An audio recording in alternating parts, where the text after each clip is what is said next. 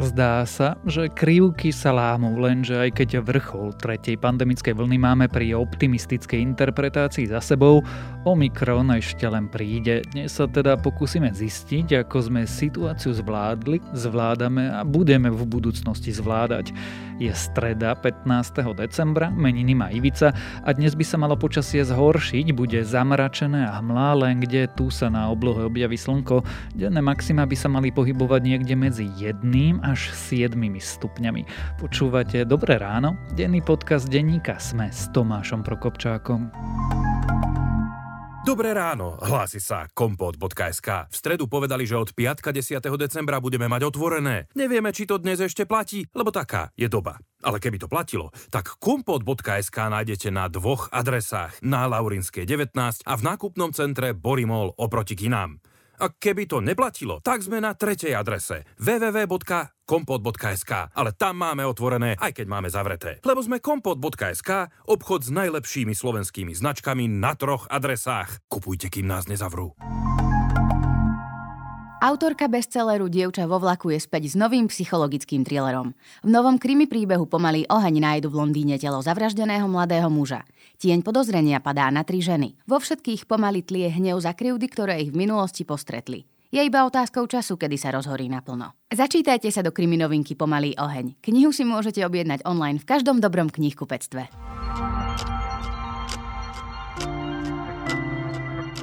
A teraz už krátky prehľad správ. Vláda podľa očakávaní uvoľnila protipandemické opatrenia. Od piatka bude zákaz vychádzania platiť len v noci, od 8 hodiny večer do 5 hodiny rannej.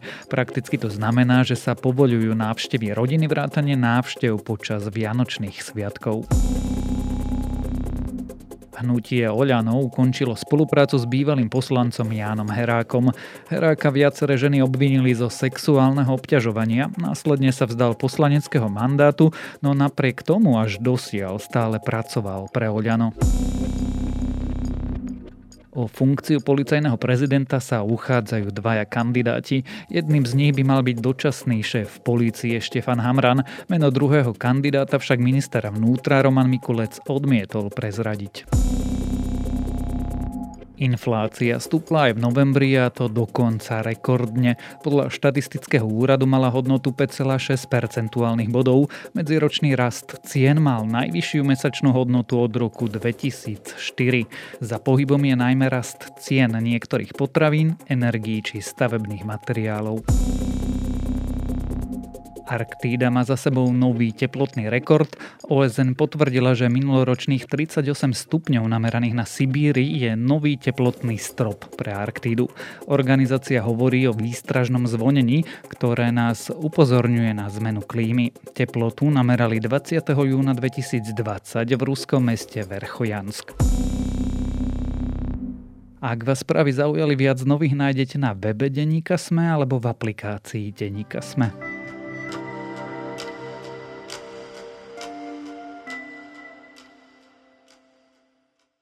Zdá sa, že posledné dni sa objavujú dobré správy. Klesá počet nových prípadov nakazených, zdá sa tiež, že klesá aj pozitivita testov a aj keď nás ešte len čaká nástup vysokoinfekčného variantu Omikron, podľa všetkého dnešné vakcíny chránia, či máme najhoršie v tretej vlne za sebou, alebo je to len taká falošná nádej, sa dnes budem pýtať zástupcu šéf-redaktorky denníka SME, Jakuba Fila.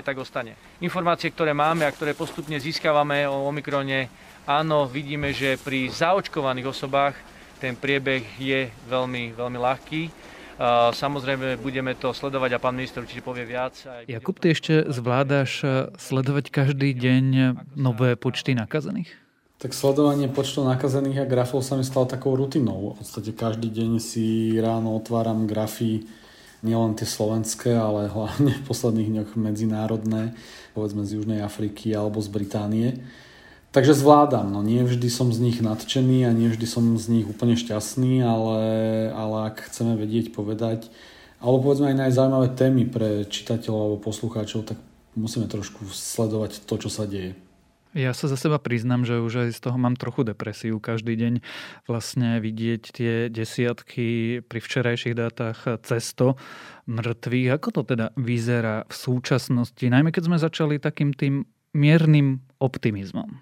Tak ten mierny optimizmus vychádza z dát, ktoré máme. V zásade dalo by sa povedať, že tá tretia vlna, alebo nazvime ju delta vlna, je u nás za tou svojou špičkou a v nejakej ako keby 7 parametroch e, mnohé ukazovateľ alebo väčšina ukazovateľov klesá a niektoré aj relatívne prúdko.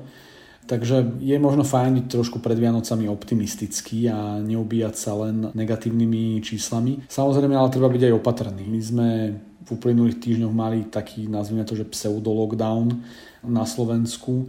V podstate postupne stále viac a viac otvárame ďalšie veci a neotvárame ich v momente, kedy máme úplne vyjasnené, čo sa bude u nás diať. Vieme, že sme dosiahli vrchol delta vlny, sme na nejakom postupnom zostupe, ale to otváranie je podľa mňa veľmi rýchle v kontexte toho, čo sa deje za hranicami.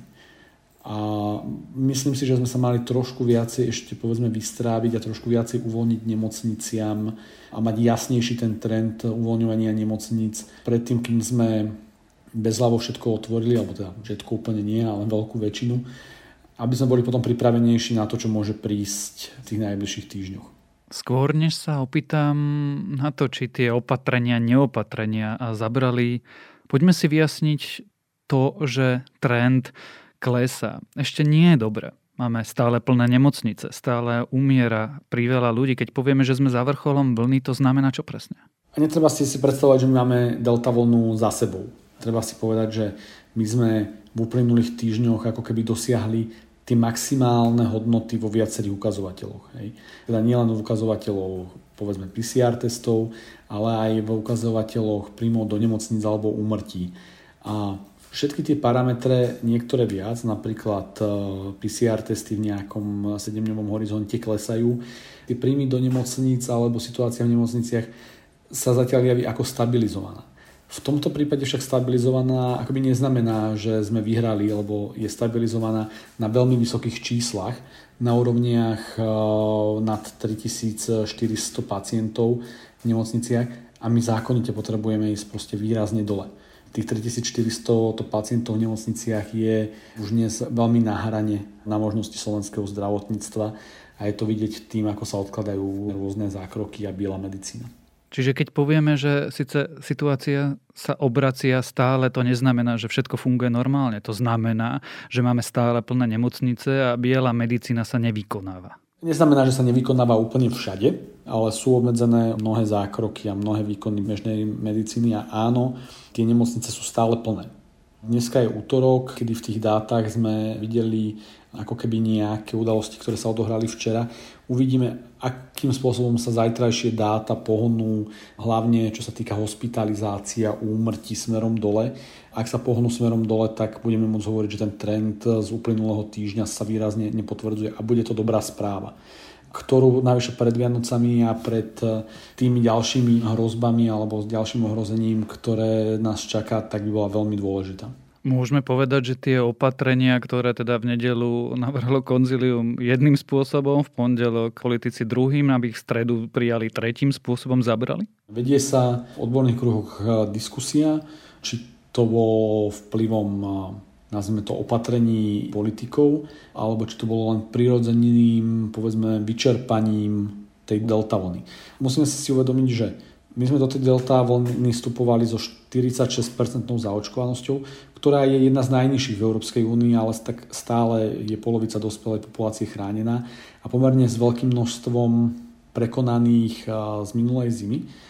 A zároveň tá delta vlna nás zomlela, takže veľmi rýchlo veľa ľudí ako keby prekonalo ochorenie, niečím získalo nejaký druh imunity. A v nejakom momente ten vírus stráti schopnosť sa šíriť, lebo nemá v úvodzovkách možnosť hľadať nových ľudí, ktorých by infikoval. A samozrejme tie opatrenia, ktoré navrhovalo konzilium, boli navrhované hlavne preto, aby sme zmiernili, zmiernili situáciu v nemocniciach. Všetky opatrenia v pandémii, ich cieľom je zmierniť situáciu v nemocniciach, aby tie nemocnice boli schopné vykonávať biomedicínu, teda liečiť bežné infarkty, úrazy po dopravných nehodách, urazí po lyžovačkách. Takže odpoveď na otázku, že či zabrali opatrenia, nie je, nie je jednoznačná. Určite prispievajú, ale znova čakáme ešte na ten zajtrajší trend. Ten pokles je zrejmý, ale rýchlosť toho poklesu sa dozvieme v najbližších dňoch. A ten nám povie vlastne, že či opatrenia pomáhajú nemocniciam alebo nie. Pýtam sa preto, že zhruba hodinu pred nahrávaním dnešnej epizódy sme sa dozvedeli, že opatrenia sa ďalej uvoľňujú. Logicky bol tu spoločenský dopyt potom, aby sme mohli počas sviatkom navštevovať svoje rodiny. V princípe vláda zrušila zákaz vychádzania cez deň. To je teda dobrý nápad. Tak ona podľa mňa iba formálne umožnila to, čo sa úplne bežne deje v uliciach lebo ako ruku na srdce v uliciach to nevyzerá ako keby bol nejaký lockdown. A týmto opatrením vlastne hlavne dovolila v zásade cestovať bez výnimiek za rodinou na Vianoce. Či to je dobrý nápad? No uvidíme, uvidíme po Vianociach. Opýtam sa inak, ty pôjdeš za rodinou? Ja sa priznám, že pôjdem, mám tri dávky vakcíny, pôjdem sa otestovať, ale áno, pôjdem za rodinou. A u mňa to je úplne takisto, ako tiež s troma dávkami vakcíny.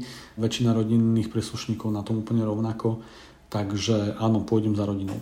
To je len polovica toho príbehu. Doteraz sme sa bavili o tretej pandemickej vlne, ktorú na Slovensku spôsoboval variant Delta. Už vieme, že Omikron je na Slovensku. Stane sa čo?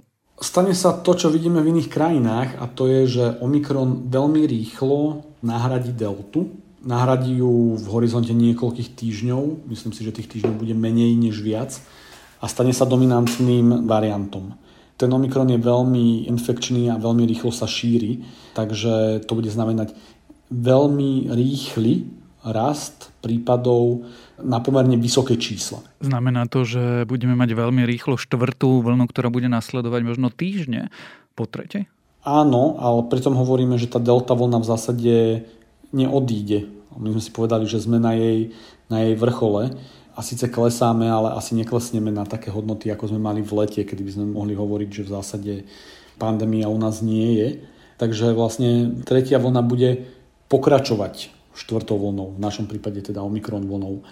A bude to znamenať opäť vysoký rast prípadov, aspoň tých ukázaných testami. Ako to bude podľa teba vyzerať a na čo sa máme pripraviť? Pretože aj prvé informácie zo sveta hovoria, že prekonanie alebo nedokončená vakcinácia, v tomto prípade nedokončená znamená dve dávky, nemusí dostatočne chrániť pred eh, touto novou mutáciou. Všetci vedci a vrátane ja som v podstate v uplynulých dňoch eh, veľmi pozorne sledoval, čo publikujú vedci krížom krážom o, o tom variante Omikron, lebo, lebo presne nás zaujímali tie otázky, ako rýchlo sa šíri, obchádza očkovanie, koľko ľudí v nemocniciach eh, môže priniesť a to do akej miery eh, bude prinášať obete.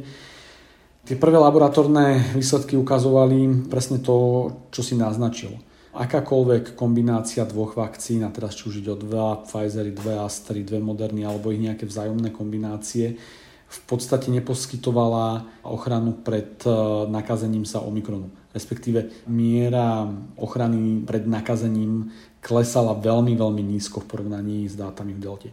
Už lepšie sa to ukazovalo pri troch dávkach, prípadne pri kombinácii, keď človek mal dve dávky a prekonal ochorenie COVID ale aj tam tá úroveň ochrany pred nákazou bola nižšia ako v prípade delty alebo v prípade predchádzajúcich variantov. No a preto vedci veľmi pozorne sledovali vývoj v konkrétnych krajinách, keďže tieto výsledky o prekonaní nákazy boli z laboratórnych podmienok. A včera zverejnili juhoafrickí vedci a výskumníci prvú štúdiu, ktorá bola robená na 78 tisíc ľuďoch, respektíve 78 tisíc zaočkovaných ľuďoch a tá nám prvýkrát hovorí to, ako sa ten Omikron správa v reálnej, v reálnej situácii, v reálnej populácii. A výsledky sú aké? Výsledky sú dobré aj zlé. V zásade s tým, aké, aké veľmi zlé to mohlo byť, sú pomerne povzbudivé. Najprv poviem veľký disclaimer. A treba si uvedomiť, že hovoríme, hovoríme o dátach z Južnej Afriky. Toto je populácia je pomerne iná, alebo situácia je, je pomerne iná. Jedna v súčasnosti je tam leto a dva populácia je priemerne výrazne mladšia. Ale samozrejme vieme už, čo to povedať. Takže s tým obchádzaním, obchádzaním vakcín to nie, nie je až tak dramatické. A v každom prípade vakcíny chránia pred vážnym priebehom aj hospitalizáciami. A kým dve dávky Pfizeru chránili pri delte pred hospitalizáciou na 94%, tak pri Omikrone je to pri dvoch dávkach 70%, čo síce je pokles, ale je ako keby nie až tak negatívny, ako sme mnohí čakali. To samozrejme sa dá ošetriť tretimi dávkami, Vidíme tú situáciu v Británii, ktorá je jedným z európskych krajín asi najviac najzasujahnutějšia Omikronom, kde britský premiér Boris Johnson povedal, že chce stihnúť do konca roka zaočkovať treťou dávkou v podstate takmer celú populáciu, čo vychádza pomaly na milión ľudí denne, lebo tie tri dávky sú kľúčom pred, eh, ako ochrana pred eh, závažným priebehom, hospitalizáciou a následnou smrťou aj v prípade Omikron, čo v zásade potvrdzujú tie dáta z Južnej Afriky a je to skvelá správa. Ak by som sa teda opýtal na to odporúčanie, je čo najskôr sa zaočkovať? Áno, áno, to odporúčanie platí a rovnako platilo pred rokom, hoci pred rokom a takomto čase sme ešte nemali vakcíny, ale platilo na jar, platilo v lete a platí aj teraz. Ideálne samozrejme zaočkovať sa treťou dávkou. Ale už aj dve dve dávky vakcíny chránia na 70% pred hospitalizáciou a následným ťažkým priebehom ochorenia. Tretiu vlnu ešte nemáme za sebou, ale vidíme nejaké prvé pozitívne signály, čo ma privádza k otázke, ktorú som rovnako takto kládol pred rokom. Naučila nás tretia vlna niečo? Pretože keď som sa pýtal pred rokom, tak sme si niečo rozprávali a tretia vlna udrela podobne. Urobíme už konečne niečo inak? Sme schopní sa poučiť? Vieme niečo nové, podľa čoho sa vieme správať? Nie sme.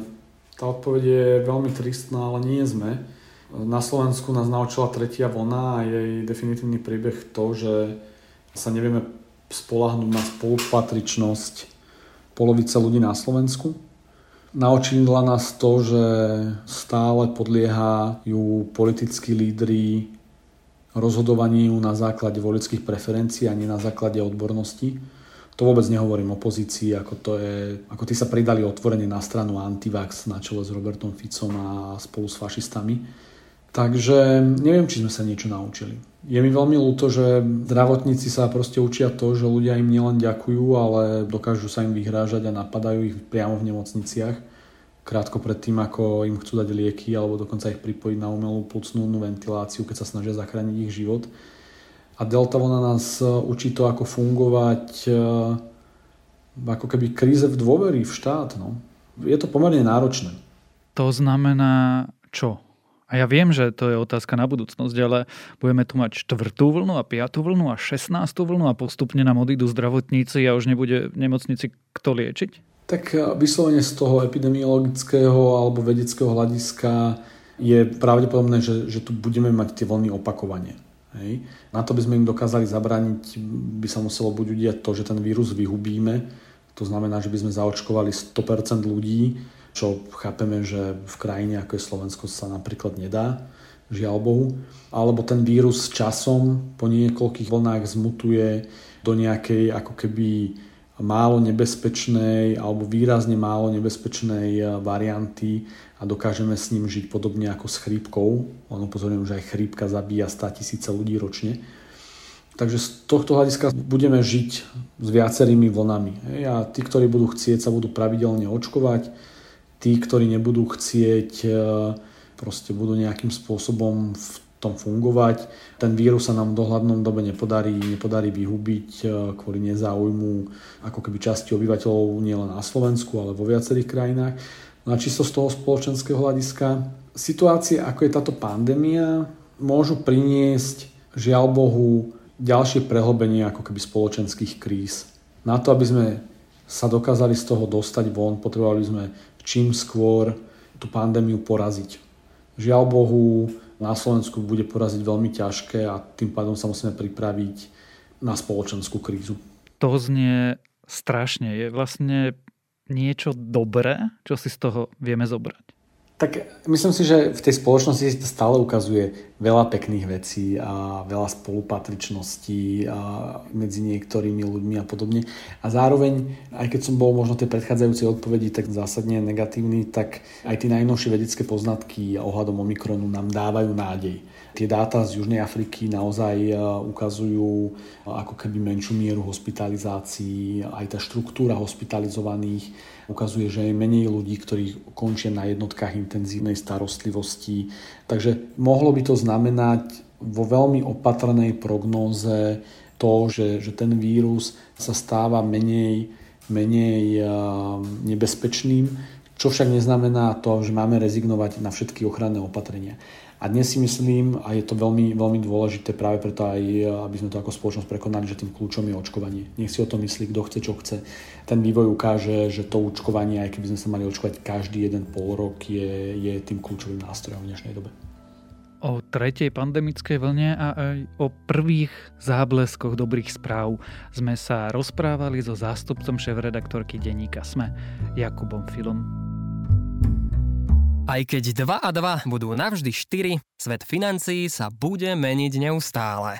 Lebo na trhu vie byť 2 a 2, niekedy 5 a niekedy aj 3. Tak kto sa v tom má vyznať? Predsa ten, kto počúva podcast Financie bez obalu od A po Z. S generálnym riaditeľom 365 banky Andrejom Zaďkom sa o tom rozprávam ja, Mário Šmíkal. Podcast vám prináša 365 banka a každý druhý útorok ho nájdete vo všetkých podcastových aplikáciách. Pomáhať ľuďom v núdzi má aj tento rok mimoriadny zmysel. My v Tesku tomu veríme. Aj preto sme opäť spustili vo všetkých 154 obchodoch Vianočnú potravinovú zbierku. Už po deviatýkrát pripravíme spoločne s našimi charitatívnymi partnermi krajšie Vianoce pre ľudí s menej šťastným osudom. Zaberie to menej času ako vypočuť si podcast, veď prihodiť k nákupu cestoviny či šampón je otázkou pár sekúnd. Potravinová zbierka pre ľudí v núdzi prebieha v obchodoch Teska od 16. do 18. decembra. Ďakujeme, že pomáhate s nami.